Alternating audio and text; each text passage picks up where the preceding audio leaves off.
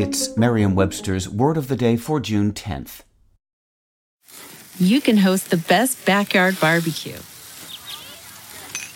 when you find a professional on Angie to make your backyard the best around. Connect with skilled professionals to get all your home projects done well. Inside to outside, repairs to renovations. Get started on the Angie app or visit Angie.com today. You can do this when you Angie that. Today's word is advocate, spelled A D V O C A T E. Advocate is a verb.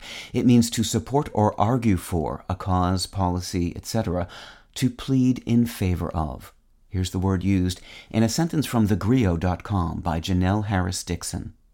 Even when she's done running, she's not done winning. Using her reign as a top tier athlete, she's advocated for black maternal health and women in sports. Starting in 2019, when she stood up to former sponsor Nike for proposing a 70% cut to her contractual pay when she became pregnant. Benjamin Franklin may have been a great innovator in science and politics, but on the subject of advocate, he was against change. In 1789, he wrote a letter to his compatriot Noah Webster, complaining about a new word, the verb advocate. Like others of his day, Franklin knew advocate primarily as a noun, meaning one who pleads the cause of another. And he urged Webster to condemn the verb's use. In truth, the verb wasn't as new as Franklin assumed.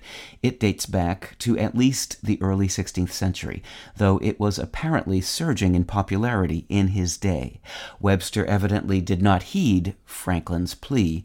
His famous 1828 dictionary entered both the noun and the verb senses of advocate. With your word of the day, I'm Peter Sokolowski. Visit Merriam-Webster.com today for definitions, wordplay, and trending word lookups.